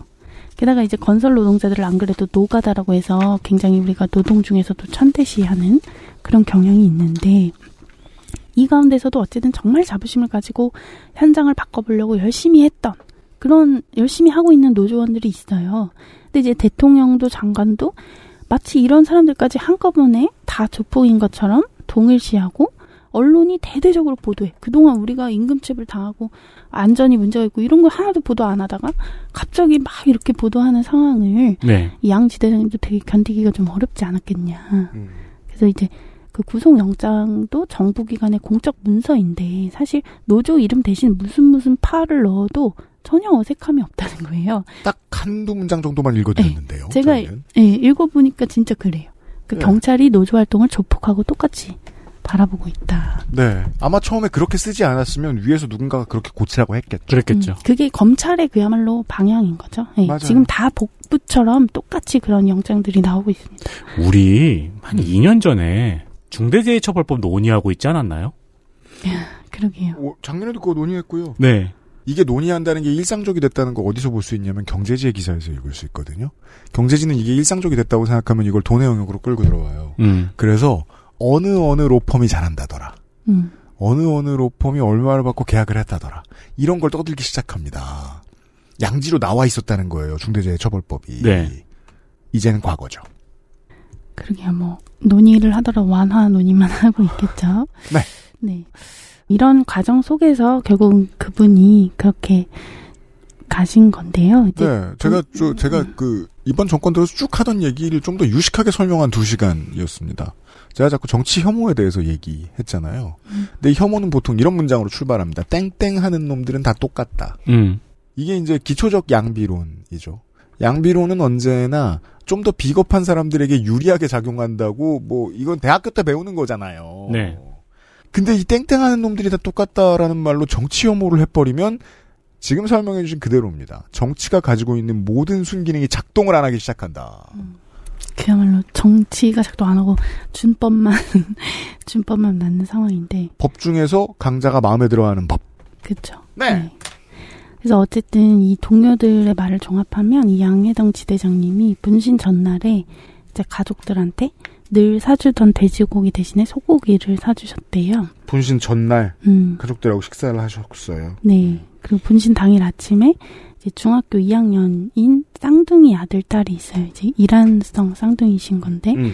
그 이제 자녀들이 아빠 믿어, 아빠 힘내 이렇게 문자를 보냈는데 어... 네, 그래도 마음을 못 돌렸다라고 해요. 아드님 따님이 아빠가 얼마나 힘들어했는지 계속 옆에서 보면서 네, 알고 계셨군요. 네, 뭔가 불안하고 그랬었나 봐요. 음. 그래서 이제 양회동 지대장님이 분신 직전에 동료들한테 에스엔에스로 썼습니다. 정당한 노조 활동을 했는데 집시법 위반도 아니고 업무 방해 및 공갈이라고 한다. 자존심이 허락하지 않는다. 음. 네. 그 이유를 이제 두 시간을 듣고 네. 충분히 이해했습니다. 네. 네. 그래서 그분이 몸에 불이 붙은 상태에서도 억울하다고 계속 외치셨다라고 해요. 어... 음. 그리고 이제 그 양 지대장님의 중학교 이 학년 아들이 그 장옥기 건설노조 위원장한테 말한 게 있는데요. 우리 아버지 같은 사람이 다시는 안 나오게 해주세요. 라는 말을 남겼다고 합니다. 네, 결국 이렇게 한국 사회가 오래 외면해왔던 모순, 이 정말로 켜켜이 얽힌 그 현장에서 네, 한 노동자 시민이 이천이십삼 년 노동절에 분신하는 일이 일어났습니다. 음. 그래서 저는 진짜 물어보고 싶어요. 과연 양회동 지대장님이 그렇게 유서를 쓰고 법원 앞에 잔디밭에 가기까지 정말 대통령부터 장관, 뭐 수사기관 할 거 없이 언론도 그렇고 온 나라가 그야말로 노동조합 다 조폭인 것처럼 몰았던 그 상황들은 과연 이제 지워져야 마땅한 것인가.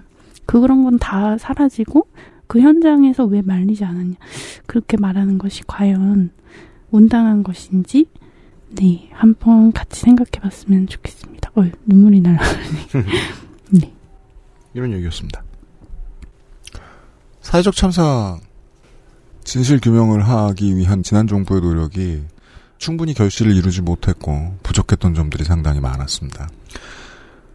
그래서 더더욱이 이제 문재인 대통령의 그 두 마디 미안합니다, 고맙습니다에 대해서 진보정당에서도 혼을 많이 내고 비판을 많이 했습니다. 그냥 계속 미안하기만 하는 게 맞지 않을까라면서 음. 대통령이 했던 고맙습니다라는 말에는 이런 함의가 담겨 있습니다.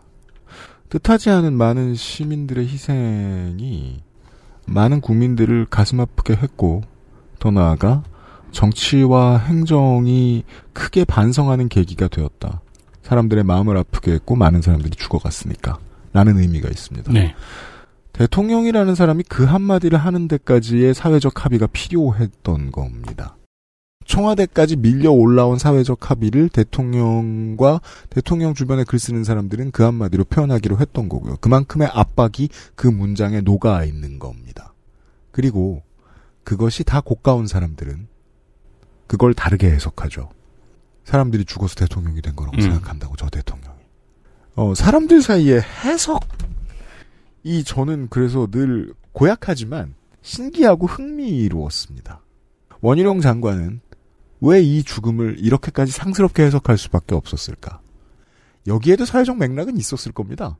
보수가 왜 이렇게 되었나? 기업이 왜 이렇게 되었나? 기업 편을 드는 경제지들은 왜 이렇게 되었나? 하는 맥락들이 있을 겁니다. 그 맥락이 지워지는 건 안 좋겠습니다. 왜냐하면 그들이 외면해서 건설 현장이 저렇게 됐고 네. 혹은 그들이 원해서 건설 현장이 저렇게 됐을 테니까 말입니다. 예. 그러니까요. 정말 특정 산업이 오랫동안 이렇게 현대화가 안 됐다는 것. 심지어 지금도 화장실이 제대로 없어가지고 그렇죠, 네. 그 인분 칸이 있었다라는 것 자체가 음. 참 오랫동안 방치해놓고 이제 와서 한다는 것이 참. 그거를 해결하는 음. 게 우리가 매년 국정감사에서 하는 거잖아요. 이런 문제가 있어. 어떻게 해결하면 좋을까? 이렇게 하자. 아 그럼 이런 문제가 생겨. 이렇게 하면 어때? 그럼 이런 문제가 생겨. 요거를 몇 날 며칠 회의하는 게 정치였잖아요. 음. 또 오늘 시간에 약간 대통령의 행동에 대한 일관성이 보이긴 하네요. 정치 혐오라는. 그러니까 뭔가를 만들어내는 것 자체를 그러니까 왜, 본인의 일이라고 맞아요. 생각하지 않는 음, 그걸 거니까. 왜 정치를 해? 그걸 왜 대화를 해? 법이 있는데. 음. 아, 심지어 그거 있더라고요. 뭐 채용 절차법을 강화해서 이 건설노조를 어떻게 하겠다. 음. 아니 여기가 그렇게 공채하는 사업장이 아닌데 참. 그랬을 때 채용 비리가 네. 더 커지는 문제에 대해서. 정치가 논의하지 못할 것 같습니다. 한동안. 네. 그렇습니다. 이런 얘기였습니다. 예. 사실 뭐 저 다른 취재에도 얘기할 게 있긴 있었지만 어, 얘기할 만한 거리들이 없던 게 아니지만 왜냐면 우리 두 달 만에 만났으니까 네. 어, 전혜원 기자 맨날 할 거 없다 할 거 없다 했는데 한동안 할 게 많았거든요. 음, 음. 예. 근데 이 얘기를 다시 하는 게 좋겠다고 생각했습니다. 네. 꽤 오랫동안 기억에 남는 사건이어야 할 것이기 때문입니다. 강기훈 유서대표 사건 왜 제가 기억하냐면 그때 언론 이렇게 시끄럽게 다루지 않았습니다. 음. 십여 년이 지나서 이거 자필이 맞다라는 보도가 나온 때에 뒤집어졌습니다. 이게 얼마나 대단한 사건인지 언론과 정치는 그때 놓쳤습니다. 저는 양회동 지대장의 사망사건도 그렇게 해석되리라 여겨집니다. 그때도 떠들썩했겠지라고 착각할 겁니다. 아마 한 이십 년쯤 뒤에. 아니었던 것 같습니다. 다른 방식으로 떠들썩하게 하려는 조선 엔에스의 기자나 장관이 있었을 따름입니다. 그리고 유월 현재 많이 잊혀졌습니다. 전현기자 수고하셨습니다. 다음 달에 봐요. 네, 감사합니다. 엑스에스에프엠입니다. 인체 적용시험을 마친 프리미엄 원료 엠에스엠. 관절 건강엔 큐비엔. 제조원 주식회사 우리바이오. 유통판매원 주식회사 헬릭스미스. 혼술 세트로 부담 없이 간편하게. 맥주만 있으면 뭐해. 술안주는 바보상회. 테일러 스위프트는 어떻게 이 시대 팝의 여왕이 되었을까요? 리암 갤러거는 어떻게 삼십 년 전 자신의 위치를 되찾았을까요? 당신의 음악 취향을 이야기로 만드는 시간, Amplified on Spotify. 스포티파이와 유튜브 모든 팟캐스트 플랫폼에서 이천이십삼년 팔월 이일부터 매주 수요일 여러분을 찾아갑니다.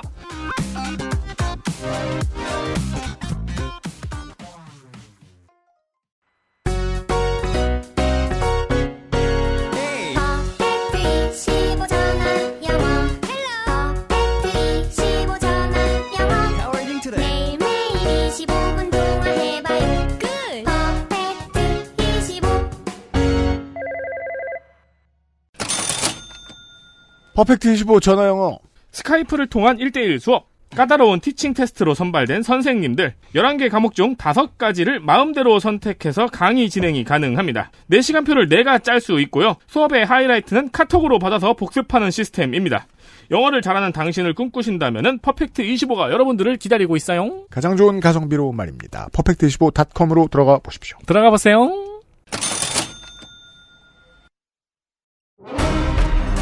아스트랄 뉴스 기록실 뉴스 아카이브.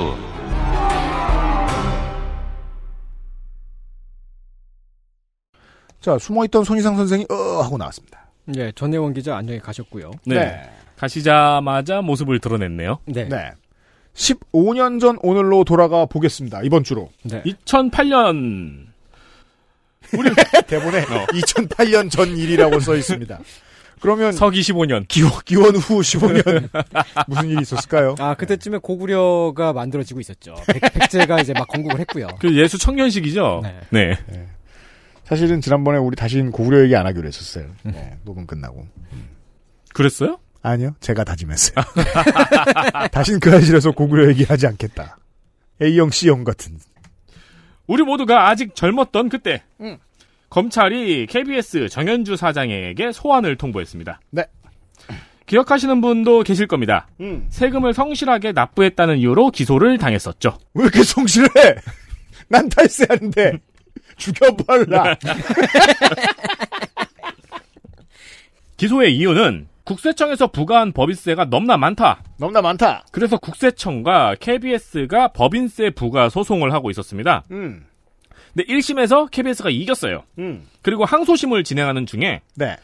그냥 오백오십육억만 환급받기로 국세청과 합의를 하고 음. 소송을 취하한 것이 혐의였습니다. 그렇습니다. 재판을 계속했으면 그래서 이겼으면 음. 이천사백사십팔억 원을 돌려받을 수 있는데 국세청과 합의하고 항소를 취하해서 천팔백구십이억 원의 손해를 입혔다는 것이 배임의 혐의였습니다. 하지만 그렇게 하지 않았습니다. 왜냐하면 국세청과 의견을 조율해서 세정에 도움을 주었기 때문이죠. 케이비에스가. 국세청도 국가기관이니까요. 네.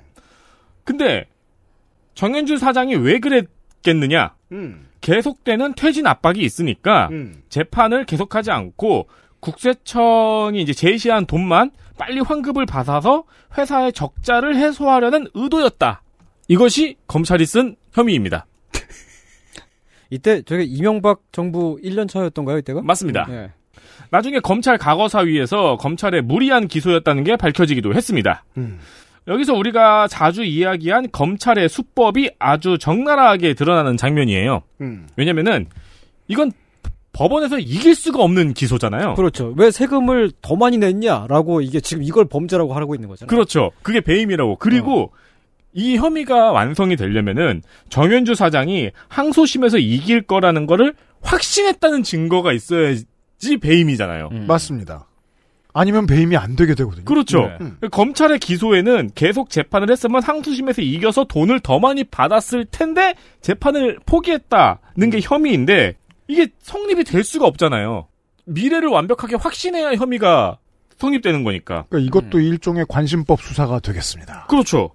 당연히 검찰이 이걸 모를 리가 없죠. 왜냐하면 지들이 만든 소장일 테니까요. 네. 아니, 지금도 이런 식으로 혐의를 만들면은 이제 야당 정치인 한 명한테 너 그때 로또로 샀으면 돈을 더 많이 벌었을 텐데 로또를 왜 안 샀니? 막 이, 이러면 그렇죠. 이럴 수도 있는 거야. 음. 아니면 로또를 샀으면 음. 그때 당첨될 줄 알고 샀지라고 음. 하면 돼요. 그렇죠, 그렇죠. 부당이득을 취했겠네. 네네. 그러니까 뭐 예를 들어 회사 사장들한테 이 제품을 개발해서 판매했으면 돈을 더 많이 벌었는데 안 팔았어. 배임. 음. 개발 안 했어. 배임. 이렇게 말할 수도 있는 거죠. 음. 그리고 위에서 검찰이 인정했듯 이전에도 이미 사퇴 압박은 전방위로 들어가고 있었습니다. 음. 물론 이때까지는 노조의 사퇴 압박도 있었어요. 네. 그러니까 뭐 케이비에스 노조 하나가 아니니까. 그렇죠. 네. 네네. 지금도 주진우 기자를 포함한 그 몇몇 출연진들 당장 사퇴하라고 압박하는 노조가 있죠. 네네. 케이비에스에. 예. 음. 근데 그것보다는 우리가 음. 지난 시간에도 이야기했던 감사원이 등장합니다. 감사원. 땡큐원. 음. 오월에 이미 보수단체의 국민감사 청구를 받아들여서 감사원이 케이비에스를 특별감사합니다. 네. 여기에서 감사원이 가지고 있는 검찰과 비슷한 권력이 드러납니다.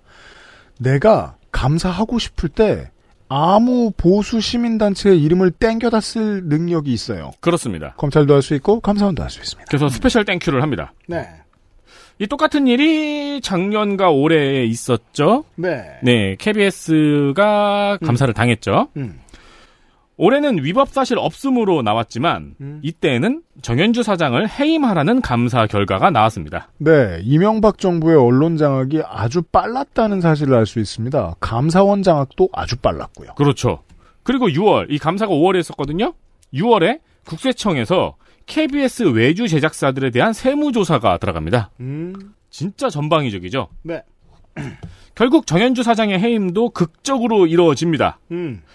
케이비에스 이사회가 당시에 이제 정권이 바뀌면서 여권 인사들로 교체가 된 거예요. 음. 그러면서 정연주 사장의 해임 찬반율을 반대 육, 찬성 오까지는 좁혔어요. 음. 원래 팔 대 이였나 그랬을 거예요. 네. 네. 근데 이제 사람 바꾸면서 네. 육 대 오까지는 끌어올린 거야. 음. 엠비맨들이 들어간 거죠. 네. 음. 근데 마지막 한 표가 모자란 거예요. 그렇잖아요. 육 대 오니까. 네.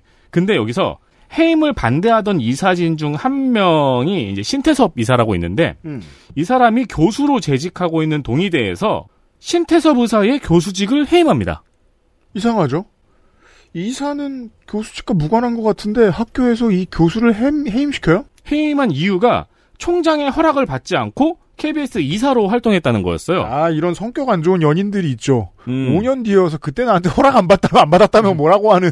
그쵸. 네. 왜니, 왜냐면 이게 이미 이사로 활동한 지 일 년 반이 지난 후였거든요. 네. 근데 여기서 교수직에서 해임이 됐잖아요? 음. 그러니까 케이비에스 이사로 있기에는 결격사유가 발생하는 거예요. 갑자기. 낮 음. 교수니까. 음. 네. 그래서 이사에서도 해임이 되는 겁니다. 음. 그리고 그 자리에 다른 사람이 들어가서 해임을 찬성합니다. 네. 그렇게 해임이 가결이 됐어요. 보이십니까? 얼마나 부지런하게들 하는지. 우리가 귀찮다고 안 읽는 사이에. 네. 이게 가결되는 이사회가 열릴 때는 유재천 이사장의 신변보호 요청에 따라서 케이비에스에 경찰들이 우르르 투입이 됐던 것도 논란이 있었습니다. 방탄도 하셨어요. 그리고 이명박 대통령이 정연주 사장을 해임을 했는데 음. 여기서 이거 이제 기억하실 거예요. 음. 임명권에 해임 권한이 포함되는 거냐를 따지던 그렇죠. 임명권과 임면권 맞아요. 네, 논란이 있었죠. 음. 대통령이 해도 되는 일이냐. 음. 예. 결국 나중에 정연주 사장의 배임 혐의도 무죄가 나오고 음. 해임도 취소가 되고 음. 그리고 신태섭 교수의 해임도 취소 판결이 났지만 법원이 모두 클리어해줬지만 시간이 오래 지났고 이미 모든 게 끝난 후였죠. 네. 엠비씨 시절의 언론 장악 시나리오는 우리가 생각하는 것보다 훨씬 집요하고 끈질기게 이어졌습니다. 음. 인수위 시절부터 언론사 사장단, 편집국장, 정치부장 등 주요 간부들의 성향을 파악했다가 걸린 적이 있어요. 음. 그리고 언론 장악은 특히 세 개의 방송사, 와이티엔, 엠비씨, 케이비에스를 향해서 이뤄졌습니다. 네. 이때 언론 장악에 청와대와 국정원이 개입이 되었다는 것은 이미 문서가 다 발견이 돼서 입증이 된 사안들입니다. 음. 이때 문서들을 뉴스타파에서 모아놓기도 했는데 네. 이거 읽어보면 재밌어요. 아, 그래요? 네. 그리고 요 시즌은 음. 이동관 음. 대통령실 대외협력특별보좌관이 대통령실 대변인, 홍보수석 비서관, 언론특별보좌관을 하던 시즌입니다. 이런 이야기입니다. 네. 지금도 어르신들, 젊은 사람들도 비슷하고요. 이런 얘기하는 사람들 많이 만나볼 수 있어요. 이명박이 정치를 잘했다. 음. 저는 가장 중요한 원인은 언론이 이걸 견제할 줄 몰라서. 음. 문민정부 시대 이후에 우리가 민주정부를 제대로 이룩한 이후에 이런 걸 처음 당해봐서. 그렇죠. 언론이 그냥 꼼짝없이 당하고 있었다라고 생각합니다. 음. 개길 수 있는 여러 가지 방안을 만들어내기 전까지. 이명박이 정치를 잘했다라고 말하는 사람들은 이명박 대통령을 어, 박근혜 대통령이나 윤석열 대통령과 비교하거든요. 가장 큰 건 그런 천재지변이 있습니다. 상대가 약했다. 저는 그렇게 판단합니다. 음... 예. 이명박 정권이 뭘 하고 싶은 건지 감을 못 잡았다, 언론이. 음, 음. 설마 이렇게까지 쥐고 흔들까? 네. 라는 걸 몰랐다. 예. 그 맛을 가장 화끈하게 봤던 엠비씨는 지금처럼 전투적인 언론사가 된 거죠. 그렇죠. 예. 그전엔 전혀 이렇지 않았어요. 네. 그리고 그 돌격대장으로서의 이동관이 얼마나 유능했는지 설명해드렸습니다. 그렇죠. 이거 말고도 유튜브가. 사실 여러분 그때 기억하시면은 지금 제가 케이비에스 건만 말씀을 드렸는데 음. 엠비씨 건도 있었고요. 네. 그리고 와이티엔 건도 있었고요. 그리고 종편을 만드는 미디어법이 한나라당에 의해 날치기가 됐습니다. 그렇죠. 그 모든 거를 누가 기획했는지 우리는 알 수 없죠. 음. 우리는 그 사무실에 들어가 본 적이 없으니까. 음. 하지만 그때는 이동관 씨가 대통령실 대변인, 홍보수석 비서관, 언론특별보좌관을 하던 시즌입니다. 그죠. 사실 이동관을 믿는 분들은 어느 또 다른 나라에서 닌자가 와가지고 이렇게 했을 거라고 생각할 수도 있습니다. 그럴 수 있죠. 네. 저를 보면서. 결과가 같다는 게 중요합니다. 이런 이야기였습니다. 음, 맞습니다. 네. 이번 주에 뉴스 아카이브까지 다루었습니다.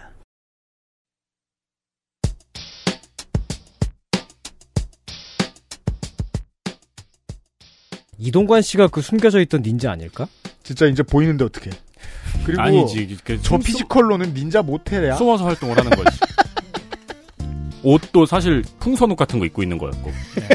사실 이게 가면이에요. 응, 그렇지, 그렇지. 갑자기 이제 막 기자회견 하다가 어. 어느 기자가 알아낸 거야. 닌자 아닙니까? 이러면 갑자기 연막 팡 터뜨리더니 사라지고. 뒤에 구미호 이렇게 막 바닥에 앞정 뿌리면서 막 도망가고.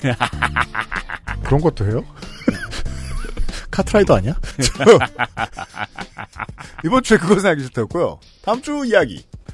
커뮤니티의 글이나 교회의 이야기 듣고 오해하시는 분들이 있는데 프라이드 먼스에 프라이드 축제할 때 시민들이 뭘 할지 프라이드 축제 안 가는 사람은 신경 쓸 이유가 없거든요. 음. 한평 나비 축제에 나비가 왜 이렇게 많냐면서 뭐라고 하는 사람 있어요? 음... 축제는 오고 싶은 사람들이 즐기면 돼요. 네. 심지어 보도를 안 하니까 여의도 순봉교회나 신천지에서 잠시 경합운동장 채워놓고 뭐 하는 거 아무도 신경 안 쓰잖아요. 음, 음. 프라이드 축제도 그런 걸로 봐도 돼요. 프라이드 먼스는 그런 겁니다. 해당되는 사람 혹은 관심 있는 사람 혹은 그 사람들의 이웃이고 싶은 사람이 가서 어울리면 그만입니다. 이게 요즘에 정치를 바라보는 게 힘든 이유죠. 굳이 의견을 가지려고 해요. 엘지비티큐 커뮤니티에 대해서 그러니까 내가 보통의 이성애자라면 의견이 없는 거 꽤 좋은 거고 괜찮은 디폴트입니다. 어쩌라고가 다른 견해보다 더 정치적으로 올바른 것인지도 모르겠어요. 그런 일도 있었구나 하고 넘어갈 수 있는 일인데 네. 그 의견을 굳이 가지려고 하는 것도 그렇고 굳이 혐오를 하려고 하잖아요. 네. 내 피부에 와닿지 않는 일인데. 그러니까 피부에 와닿으면 그때부터 의견 가져도 되거든요. 음. 재개발 조합이 됐든 노동 조합이 됐든 협동 조합이 됐든 내가 거기 개입하면 그리고 국가적으로 무슨 이득이 있을 것 같으면 나한테도 이득이 돌아올 것 같으면 그때 개입하면 돼요. 그러니까 그때 단, 의견 가지면 돼요. 단적으로 이야기를 하자면은 네. 굳이 전세 버스까지 빌려가지고 키어 축제하는 데까지 가는 교인들 이야기인 거죠. 네.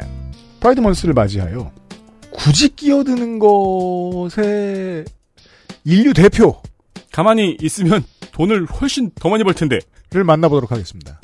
이천이십삼 년 이 나성인 빌런 시리즈. 네. 예, 최종 보스를 만나보시겠습니다. 다음 주 그것은 알기 싫다에 기대해 주시기 바랍니다. 그리고 토요일은 스판덱스 영웅전이니까 기대하지 마시기 바랍니다. 아, 스판덱스 영웅전이구나. 그렇죠. 어, 아니 저는 성관이... 가디언즈 오브 갤럭시잖아요. 시즌이 아, 지금. 네. 지금 나 좀 늦었다. 다른 거 많이 하더라고요. 아, 저는 성가병이 적혀있길래 성가병이 음. 뭘 하려나 싶었거든요. 네. 가디언즈 오브 갤럭시 많이 봐주시고, 아, 안 보셨으면 그냥 기대하지 마시고. 아니요, 근데 저도 봤거든요. 훌륭합니다. 네, 재밌어요. 네. 손희상 선생과 전혜원 기자와 함께한 오백구 회 그것은 알기 싫다를 마무리 짓도록 하겠습니다. 이번 주도 함께 해주셔서 감사합니다. 유승균 피디와 윤세민 에디터와 손희상 선생이었어요. 안녕히 계세요. 안녕히 계세요. 닌자처럼 사라지는 음의 효과는 없을까? 효과가 없어야 되지 않아? 엑스에스에프엠입니다. I, D, W, K